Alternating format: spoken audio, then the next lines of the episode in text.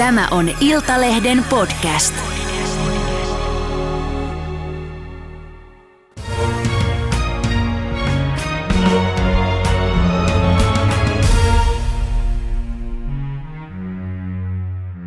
Tervetuloa yhden miehen enemmistöläinen ja populisti Timo Soini. Kiitos ja kaikkea hyvää koko Suomeen. Koko Suomi, Koko tulihan Suomi, se sieltä tulihan se taas. sieltä. Hei, ihan mahtava nähdä. Kiitos, että tulit. Äh, Sä hävisit julkisuudesta aika lailla silloin, kun Sipilän hallitus oli kulkenut tiensä päähän kesällä 2019. Niin onko sulla ollut mua yhtään ikävä? On jonkun verran. Aina sillä pieninä palasina. Jos on ollut kova ikävä, niin on täytynyt katsoa sun ohjelma. Esimerkiksi Panu Laturi-ohjelma oli aivan erinomainen. Kiitos. Että, että se, siinä oli kaksi erinomaista, sinä ja Panu. No niin, mahtava kuulla. Hei, sulta tuli vastikään jo kolmannet muistelmat, yhden miehen oppositio, meikö anteeksi enemmistö. Niin. Ja ajatellaan sun historia, 40 vuotta politiikassa, sä oot entinen puheenjohtaja, entinen perussuomalainen, entinen meppi, entinen kansanedustaja Joo. ja entinen ulkoministeri. Niin miltä se tuntuu olla entinen? Oikeastaan aika hyvältä, koska näet, tänne ei ole kukaan jäänyt näissä asioissa niin kuin ikuisuuteen olemaan. Ja mä oon oikeastaan kaikkeen noista omasta tahdosta entinen. Onko ollut vaikea luopua vallasta? Monet sanoo, että valta huumaannuttaa. Ihan rehellisesti. Joo, kyllä. Puoli vuotta siinä meni. Eli tota, kyllä se, kun olit tottunut, että aina kuunnellaan, sä oot niin kuin tiedon ja vallan äärellä, sitä mitä sä sanot, sä teet, niin silloin merkitystä, tulee tuloksia. Niin kyllä se meni se ensimmäinen puoli vuotta siinä, että höps, että onko mulla jotain muuta elämässä kuin tämä politiikka ja valta ja sen mukana tulleet ihmiset. Sitten mä huomasin, että on ja sitten elämä jatkuu, mutta kyllä se niin kuin sillä lailla kirpas se outous, mm. että, että se mihinkä elämä ja aikataulut oli rakentunut ja ihmissuhteet osin, niin se häipyi sitten. Mä kaivoin sieltä sen kaiken muun, mitä, mihinkä ei ollut ollut tarpeeksi aikaa. Mm. Vanhoja ystäviä, jotka oli vielä luojan kiitos jäljellä. Lisää Heinoota, eli kesämökkipaikkaa, lisää Iivisniemeä. Ei, ei enää menty autolla ja kaverit moikannut ministeriautoon, vaan istuttiin siinä siinä tota ostarilla ja juteltiin, niin mm. sit, ne oli kaikki tallella. Ne oli kaikki tallella. Ne oli tallella, joo. 40 vuotta kaiken kaikkiaan, näin voi sanoa. Mm. Teikäläinen on monissa liemissä äh, keitetty ja olet ollut joskus itsekin soppaa keittämässä. Kyllä vaan. Mikä on ollut sun poliittisen uran kovin paikka? Kyllä se varmaan oli SMPn konkurssi. Se oli niin kuin, koska se, siinä kuoli niin kuin oma se tavallaan unelma, mikä oli mennyt mukaan 79 ja sitten se oli tavallaan niin kuin Veikko Vennamo elämäntyö, joka Veikko oli mulle niin kuin poliittinen profeetta. Mä todella tykkäsin siitä tyylistä ja miehistä, vaikka mä vähän sitä pelkäsinkin. Lopulta en enää pelännyt ja sitten tavallaan, että jouduttiin Vistpakan kanssa se siihen mahdottomaan tilanteeseen, että oltiin niin kuin muodollisesti vallassa ja asemissa, mutta ei ollut mitään mahdollisuutta – me tiedettiin, että seinä tulee vastaan. Mm. Me tiedettiin, että me upottiin, mutta me jäätiin komentosilalle silti. Ja multa meni kaikki. Meni työpaikat, meni, meni maine ja puolue. Mutta siinä oli yksi hyvä puoli. Tiina tuli. Kyllä, vaimosi Tiina. niin, vaimoni Tiina, rakas vaimoni Tiina. Niin se oli semmoinen saumakohta, että mä ymmärsin, että jos tota ei tota, niin oot hullu. Niin. Otin. Onneksi otit. Ja onneksi otin. Puhutaan Tiinasta vähän myöhemmin lisää, mutta kerro vielä se, että mikä on sitten ollut henkilökohtaisen elämän kovin paikka? Voiko niitä erottaa? Niin, ne liittyy kyllä kuolemiin, että ystävien kuolemiin. Että tota, tietysti nyt oma isä oli jo, oli jo iällä, mutta kyllä mun lapsuuden kaverin Pakasen Mikan niin kuin kuolema 2015, niin keskellä vaalitaistelua, niin kyllä se oli kamala paikka. Mm. Ja ei voinut näyttää, piti vaan painaa eteenpäin. Joo, ei voinut, ei voinut puhua, ei voinut kertoa, tilittää ja avautua tai mitä vaan. Ja se tapahtui samana päivänä, kun Juha Sipilän poika kuoli leikkauskomplikaatioihin. Ja mä, mä ihmettelin, että miten Juha pystyy ottaan, kun mä en meinannut pystyä ottaa. Niin kun oli kuitenkin lapsuuden ystävästä kysymys, hänellä oli omasta pojastani. Ja, ja kauheat vaatimukset oli, oli tulos vaalit ja, ja tota, niin silloin ajattelin, että onko tässä mitään mieltä.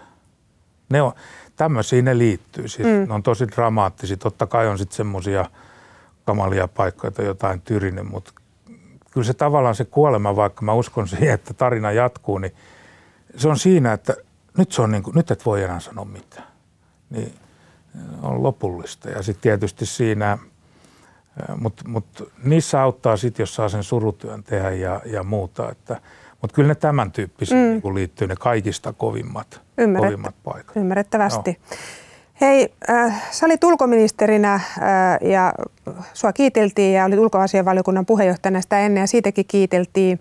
Äh, Mutta sitten sä sait oikeuskanslerilta moitteet ja, ja eduskunta äänesti niin. sun luottamuksesta, kun sä olit osallistunut ulkoministerinä vastu Suomen kantaa abortin vastaiseen äh, kynttiläkulkueeseen Kanadassa. Äh, niin mitä tuo episodi sulle opetti? Se oli aikamoinen niin ydinohjus tuli joka suunnasta. No opetti sen, että tota, jos antaa mahdollisuuden väärinymmärtämiseen, tahalliseen väärinymmärtämiseen, niin se käytetään sijakailematta hyväksi. Ja mä oon aivan varma, että sekä media että oppositio että muut mun kimppuun käyneet niin kuin tiesi, että nyt Soini oli vähän huolimaton. E, eihän ne päivääkään uskonut, että mä niin kuin mun vakaumuksesta annan periksi. Enkä tietenkään anna. Ja, ja näin, niin – se tavallaan opetti sen, että älä anna sitä vähäistäkään mahdollisuutta ymmärtää itseäsi väärin.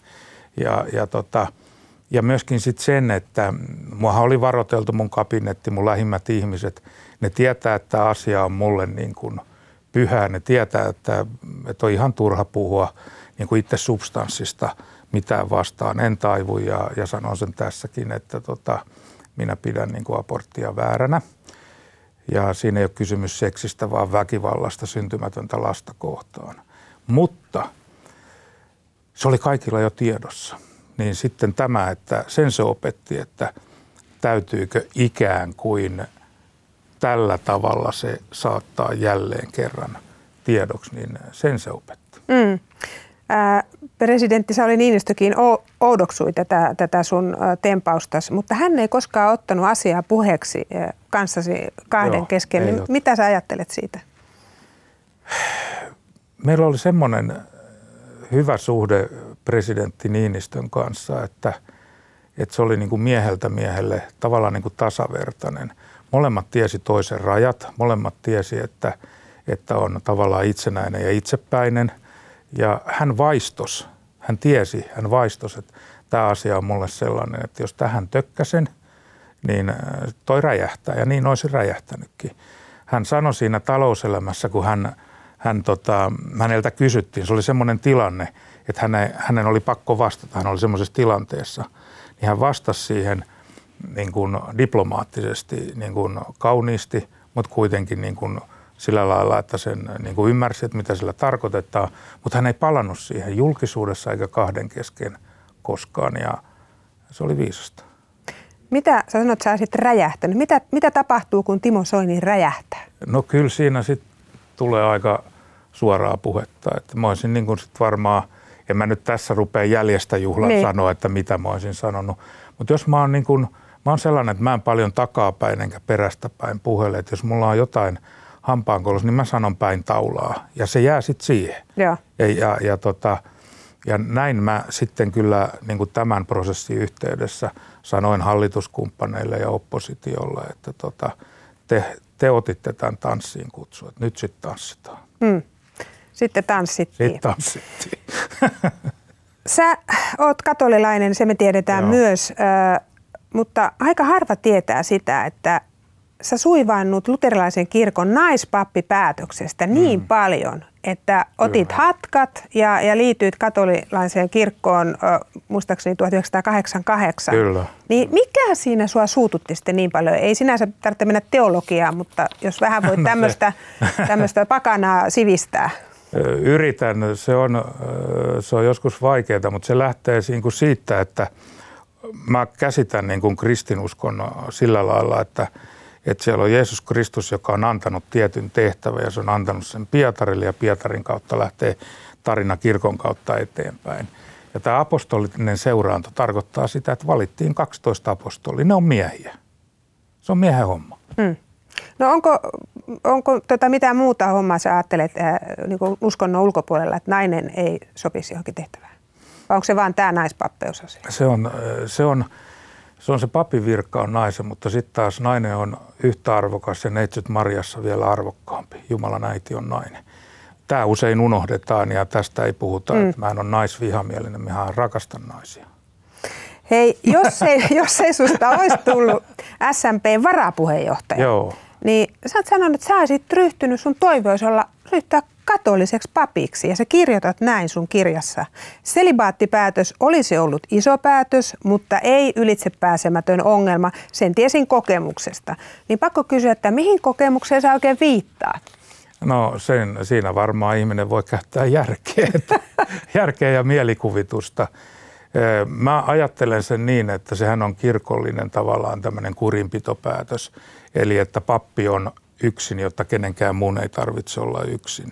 Ja sitten kun pappi on isä ja, ja tota, ei perusta perhettä, niin, niin se, se on se uhraus siitä, että, että sä oot vain seurakunnan ja Jumalan käytössä. Ja, ja se on sitten, jos sä meet lupaamaan sen, niin se on, se on sitten siinä. Mm. Me tiedetään kuitenkin äh, aika hirveitä äh, pedofiilitapauksia äh, valitettavasti Kyllä. katolisesta kirkosta. Mutta ei mennä, ei mennä niihin Joo, nyt. ja ne on, ne on kaikki niin kuin ehdottoman tuomittavia. Sitä ei voi perustella eikä selitellä eikä puolustella millään tavalla. Mm. Mennään uskonnosta politiikkaa. Sano suoraan Timo, tämähän on sensuroimaton lähetys. Niin. Niin, kuinka monesti sä oot puhunut poliitikkona puppua, harrastanut poliittista sumutusta tai osallistunut poliittiseen teatteriin? No en mä nyt mielestäni suorastaan valehdellut ole, mutta siis sellaista pientä hersyttämistä niin kuin vanhoista puolueista ja, ja tällaista niin kuin liiotellut, että ne on niin huonoja tai, tai että tästä hallituksesta ei ole mihinkään.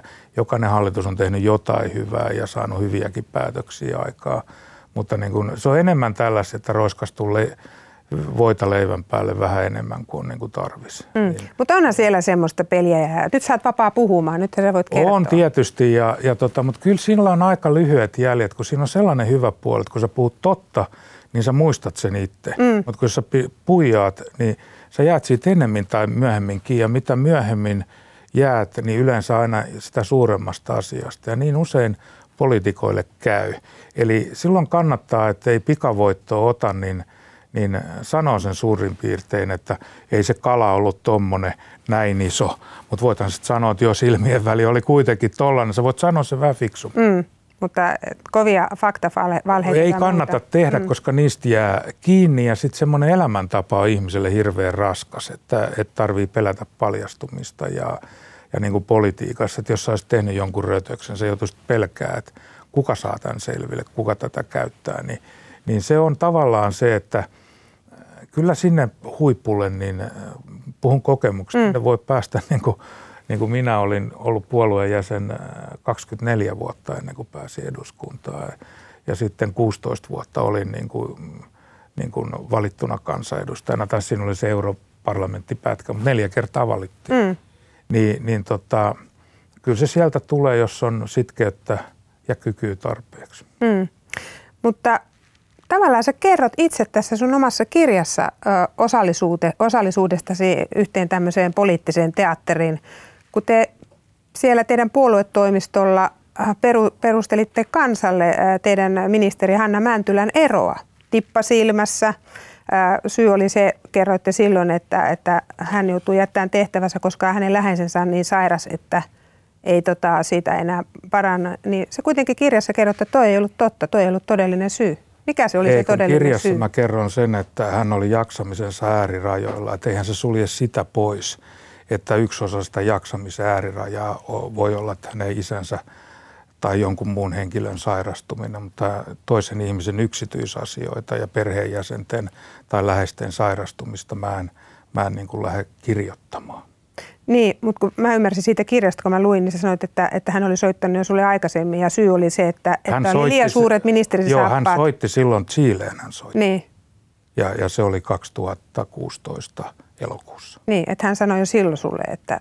Että hän on jaksamisen niin. äärirajoilla. Eihän mä tietysti voinut tietää, mitä kaikkea siihen liittyy. Siihen on hyvin voinut liittyä tämä läheisen ihmisen sairastuminen. Mm. Ei ne sulje toisiaan pois. Okei, eli siis korjataan nyt, jos on, tästä nimittäin kirjoitettu, Iltalehtikin kirjoitti muun muassa joo. sitä, että siis säkö et tiennyt sitä, että siis syy oli myös tämä, eikä se, että pelkästään syy olisi ollut se, että hän ei, ei handlannut sitä hommaa?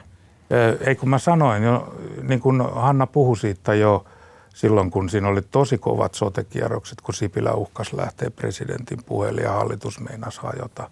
Niin siitähän meni vielä niin kuin vuosi ennen kuin oltiin siellä Chiilessä. Mm. Ja se oli kova paineistettu homma niin mun ymmärtääkseni, tämä on mun käsitys asiasta, että sen lisäksi hänen lähipiirissään oli sairautta, ja, okay. ja tota, joka varmaan on lisännyt sitä Hannan paineistusta lisää.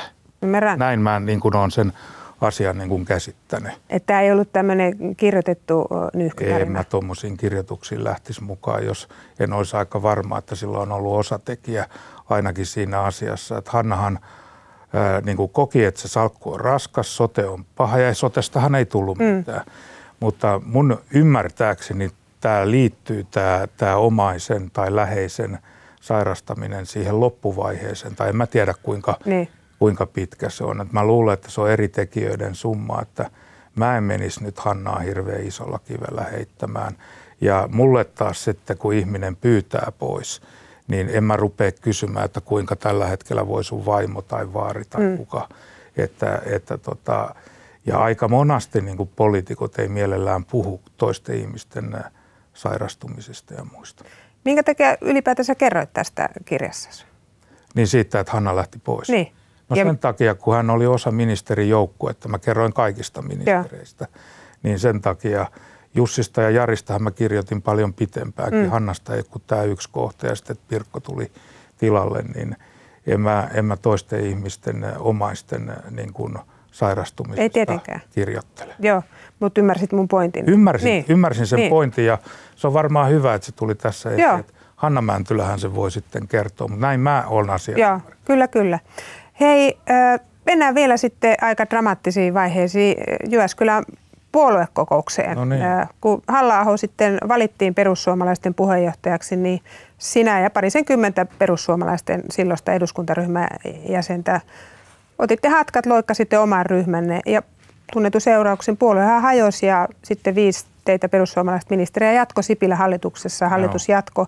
Niin millaista laskua sä oot tuosta manoverista maksanut? No varmaan se tota, tuli heti se ensimmäinen – lasku pettymyksenä siitä, että tota, perustamani puolue niin ei kestä hallitusvastuuta, ei kestä sitä, että ihan oikeasti pistetään asioita kuntoon. Ja se kerta, kun meillä on valtaa, vaikutusvaltaa, vuosia oli sanottu, että miten pitäisi tehdä ja näin ei pidä tehdä. Sitten kun on valtaa ja saadaan asioita läpi, niin, niin sitten niin kun rupeaa alahuuli ja kantti, ja kantti pettää ja jalat heittää setsuuria. Ja, ja tota, sitten toinen asia tietysti se, että mähän olin niin kuin luopumassa. Mä olin ilmoittanut jo maaliskuussa, että mä lähden. Eihän mä ollut missään ehdolla, mutta tämä myytti elää, että mä oon hävinnyt mm. niin kuin jonkun äänestyksen. Mä oon hävinnyt yhtä äänestystä, en SMPssä enkä perussuomalaisissa. No sitten, äh, kun halla voitti, no eihän siinä mitään, että, että voittaa ja sen kanssa olisi pystytty elämään. Mutta sitten kun me nähtiin, että tämä manöveri on todella niin kuin suunniteltu noin 700 ihmisen toimesta, että on ehdokkaana kuka tahansa, niin kuin sitten vähän yhdessä vaalissa mm. oli, niin kaikki vaihdetaan. Ja se oli tavallaan se hetki, missä se railo meni niin syväksi, kun äh, puolustusministeri, filosofian tohtori Jussi Niinistö, joka oli niin kuin paljon vielä suositumpi ja hyväksytympi kuin minä loppuvaiheessa, koska mä olin, mä olin myös kova johtaja, mä pidin jöötä ja niin herätti jo vastustusta, että kun mä välistä sitten sanoin niin kuin suomen kielellä, että mitä mä oon mieltä, jos tyhmiä puhuu, niin Jussi häviää Laura Huhtasaarelle selvin numeroin. Niin sitten todettiin, että aha, nyt vaihdetaan kaikki. Ja seuraavassa kohtaa Teuvo Hakkarainen voittaa vastaehdokkaansa, niin siihen ei enää voi sanoa mitään järkevää. Mm, mutta mm, sensuroimattomat lähteet kertoo, kun on jutellut siis kenttäväen kanssa, että he koki, totta kai siellä oli paljon uusia äänestäjiä, mutta että he koki, että sä et kunnioittanut kentän ääntä ja he pettyneitä. Ja sielläkin on varmaan ikävä sillä puolella sua, vaikka sitä tänä päivänä kukaan sanoo. Niin, Petitkö sä heidät? En. Sä et hyväksynyt tota, kentän äänestystulosta? Ei, siis ei siitä ole kysymys, vaan, vaan tota, mä olin 20 vuotta tein duunia ja, ja nostin puoluetta yhdessä heidän kanssaan. Raimo Vistpakan kanssa. Ilman Raimo Vistpakkaa meitä sitä kenttää ei olisi koko puoluetta. Ei se olisi tänä päivänä yhtään persua nostamassa palkkaa tai, tai ajamassa taksilla. Et se on niin kuin tosiasia tässä. Vaan kysymys oli sitten siitä, että niin kuin puolue tavallaan niin kielsi vennamalaiset juurensa tällä valinnalla ja lähti niin kuin hyväksymään sellaisen ihmisvihan osittain rasismilla, flirttailun, politiikan, niin se tämän aiheutti. Mm.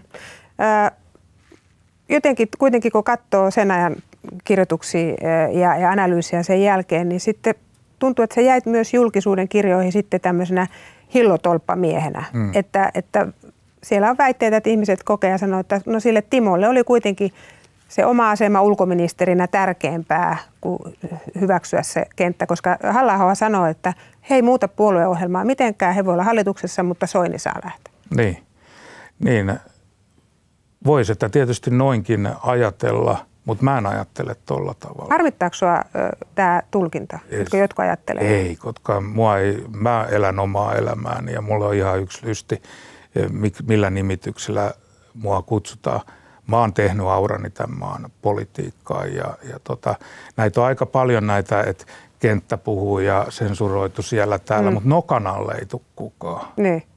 Ja tämä on sellainen, niin kuin, mä oon muka tämän suunnitellut. Mä oon kirjassani kertonut, että kuinka tämä kuinka tämä kävi. Ja sitten kun mä käyn tuolla kentällä, kävin nyt vaikka Kankaan päässä pesismatsissa, niin siellä oli paikalliset perussuomalaiset kansanedustajaa myöten, niin katsottiin peli yhdessä. Mm. Että Tämä on tämmöinen trollien ja hommafoorumi porukan. Heidän on vaan vaikea niin kuin kestää, että mä en osta heidän tarinaansa. Ja sitten meillä on jopa journalistisilla palkinnoilla palkittuja toimittajia, jotka väittää, että mä oon osallistunut tämmöiseen ennakkosuunnitteluun.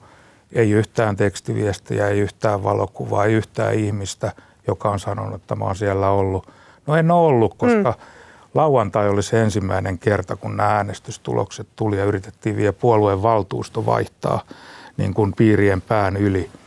Niin silloin mä jouduin miettimään silloin maanantaina, että kun tämä hajoaa joka tapauksessa, olisi ollut kansanedustaja Elovaara, Turunen, Veera Ruoho ehkä ja muita, jotka lähtee joka tapauksessa. Niin sitten jouduttiin niin kuin miettimään, että mitä tässä nyt tapahtuu. Paluuta siihen entiseen ei ollut. Mm. Nythän on jälkiviisaana hyvä olla niin kuin väittää. Ja sitten mitä tulee ulkoministeriyteen, niin eikä ole pelkästään mun käsitys, vaikka mm. yleinen käsitys. Mä olin hyvä ulkoministeri. Niin kuin sanoin, tuossa mähän sanoin alussa sen. Joo. Ja se on totta, että halla oli vain yksi ehto, mm. että Soinin pitää lähteä. Soini ei lähtenyt. Niin, se me, se me tiedetään. Niin. Tota, Lauri Nurmihan oli yksi toimittaja, joka kirjoitti viikko ennen teidän niin. tätä kuuluisaa kokousta, että hallitus lähtee, oli hänelle kertonut, että olette neuvotellut – että jos halla valitaan, niin, niin näin tehdään. ja ketkä ja niin, niin. nimet niin. kaikki puuttuu. Hän kuitenkin kirjoitti se jutu että, ja osasi arvioida myös sen määrä, jotka lähtee, mutta meidän turha tästä sitä jankuttaa.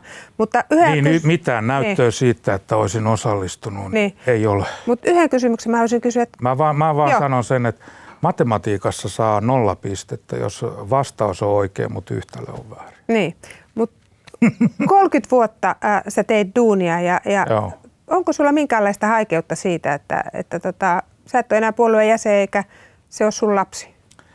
Siis lapsihan, lapsestahan ei pääse eroon ja se on tavallaan perussuomalaiset mun baby. Niin. Mutta mut se on niin kuin prodigical son, että se on niin kuin tuhlaajapoika. Niin. Jonain päivänä se palautuu vennamolais-soinilaiselle juurille. Otatko sitten vastaan? Katsotaan sitten, että mitä silloinen puheenjohtaja sanoo. Eihän se kivaa ole, en mä olisi tätä toivonut. Mm. Mutta mä oon kokenut saman kuin Veikko Vennamo. Veikko Vennamo perusti SMP. Mm. Ja hän joutui elinaikanaan näkemään sen konkurssin. Mm. Mooses ei päässyt erämaahan, mutta väki pääsi. Tällaista tämä kuule on. Tämmöistä ei auta. Ei, ei auta itkut markkinoilla. Ei Historiassa auta. ei voida enää elää, Näin vaan tämä päivä. No tässä on käyty läpi, äh, että on tilanteita ja, ja seurakunta, josta olet ottanut hatkat ja välillä on sutkin erotettu, mutta yksi asia, mistä sä et ole ottanut hatkoja, on mm. tosiaan avioliittosi, joka solmittiin vuonna 1995 Tiinan kanssa. Niin, niin. kerro se, että mihin, mitä tapahtui, mihin sä Tiinassa rakastuit ja mihin te, miksi teidän alkutaipaleeseen liittyy tämmöiset sanat kuin mie saavuin?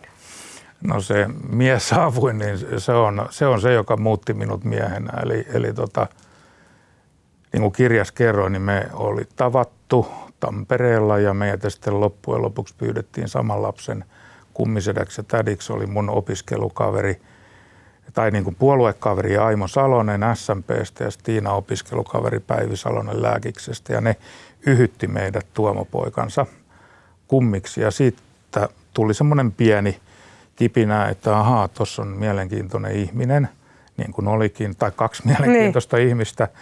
Ja sitten siinä tavallaan SMPn konkurssin myötä ja siinä myllerryksessä, niin mä tajusin, että, että tämä ihminen niin kuin rakastaa mua, joka on, joka on hieno tunne. Siitä huolimatta, että oli tullut konkurssi, mä olin virkaheittopuoluesihteeri, mulla ei ollut töitä. Mä menin maalle mököttää sinne Heinooseen, missä mä oon aina kerännyt luuni ja voimani. Ja sitten yksi kerta Tiina tuli. Hän tuli Seinäjoelta töistä, jossa hän oli lääkärihommissa ja ajo Kivelänmäkeä ylös, löi Toyota Terselin ruskeen oven kiinni ja huusi sieltä, että mies aavuin. Siitä lähtien on peli ollut selvä. Siitä lähtien peli on ollut selvä. Hieno, hyvä nainen. Niin, pitkä liitto. Kyllä. Mites, äh, minkälaista poliittista häpeää saat ajoittain perheellesi ja, ja, ja lapsille Toivolle ja, ja Siljalle aiheuttanut? Kirjassa vähän vinkkaat, että, että olet saanut kuulla kyllä välillä sitten tästä. Ei mitään joo, pysyvää. Joo, siis mehän on pidetty niin kuin perhe ulkopuolella, että me ei ole Tiinan kanssa annettu yhtään yhteishaastattelua. Ei muuten mm. anneta tiedoksi jatkossakaan, eikä isä, poika, isä, mm. tytär juttuja. Mutta silloin, jos ihminen sattuu, tai niin kuin Toivo ja Silja on Tiina ja Timo Soinin lapsia, niin sitä ei tavallaan niin kuin voi välttää. Ja, ja siitä mä oon niin kuin ollut pahoillani, että – Mulla on ollut tosi korkea profiili, mua on välistä kehuttu, mua on paljon haukuttu, sitten mä oon ollut tämmöisissä niin kuin aborttiäänestyksissä. Mä en kadu sitä mm. niin kuin yhtään siinä mielessä, se on mun vakaumus. Mä oon valmis ottaa sen niin kuin vastaan. Mutta ne roiskeet niin kuin on tullut lähipiiriin ja se ei ole aina ollut, ollut niin kuin helppoa. Mm. Ja, ja tota, mä oon siitä nyt niin kuin tietoinen. Et halua kertoa, miten se on en tehty halua, tiettäväksi. Ei, niin. ei, ei me tänne. Olette käynyt keskustelut. No, on käyty mm. keskustelut ja, ja lapset on hienoja ja hyviä. Mä oon hyvin onnekas ollut tässä suhteessa, ja, mutta mä oon, mä oon ropusti vanhan liiton mies ja, niin. ja siinä niin kuin, eihän mä halua aiheuttaa niin kuin perheelleni enkä kellekään muulle. Mutta silloin kun ronsu menee, niin ronsu menee. Niin. Hei, sä näytät hyvinvoivalta, sun painokin on tippunut. On jo. Paljonko sulla on tippunut paino sen jälkeen, 11,7 kiloa, eli tota, täällä on melko väliä. 11,7 kiloa, miten niin. se tapahtuu? Se on tapahtunut sillä että ennen meni kaksi kabanossia saunan jälkeen, nyt menee yksi. Ennen meni kaksi olutta, nyt menee yksi. Niin. Pikkuhiljaa. En ole ruvennut syömään ituja, en ruvennut hörhöimään, mutta pikkuhiljaa.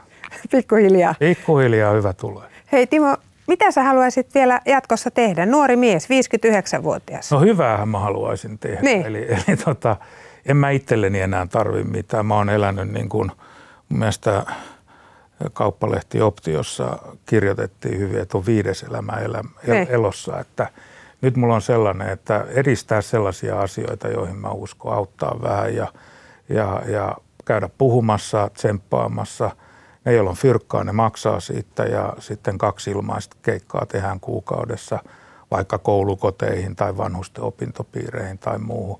Jos mua vielä kuulla halutaan ja kyllä näköjään halutaan. Niin. Et, siinä mielessä. Mutta kyllä tietysti, jos joku oikein hyvä tilaisuus ja tarjous tulee, niin ei sitä tiedä, mistä sitä innostuu, mutta kyllä mä niin kuin haluaisin varmaan se Amerikan läpi ja, ja Irlannin ympäri vielä kerran ja, ja – käydä Milvoolin peleissä. Mennä tota poikien kanssa Heinoossa korsusaunaan ja varmaan mennäänkin pari viikon päästä. Mm. Onko politiikka taputeltu? Tullaanko sinua enää näkemään eurovaaleissa tai muissa vaaleissa? Tässä tietysti tekisi mieli antaa oikein jylhä lupausta, ei koskaan enää. Se on todennäköisin vaihtoehto, mm. mutta sitten voihan se vanha Aatami sieltä pilkottaa, että – Viimeksi kun oli eurovaaleissa ehdolla sain 130 000 ääntä ja se oli eniten sillä kertaa. jätetään se räppänä nyt auki. Jätetään räppänä auki. Timo Soini, suurkiitos haastattelusta ja mä toivotan kaikkea hyvää. Kiitos varjelusta. Kiitos.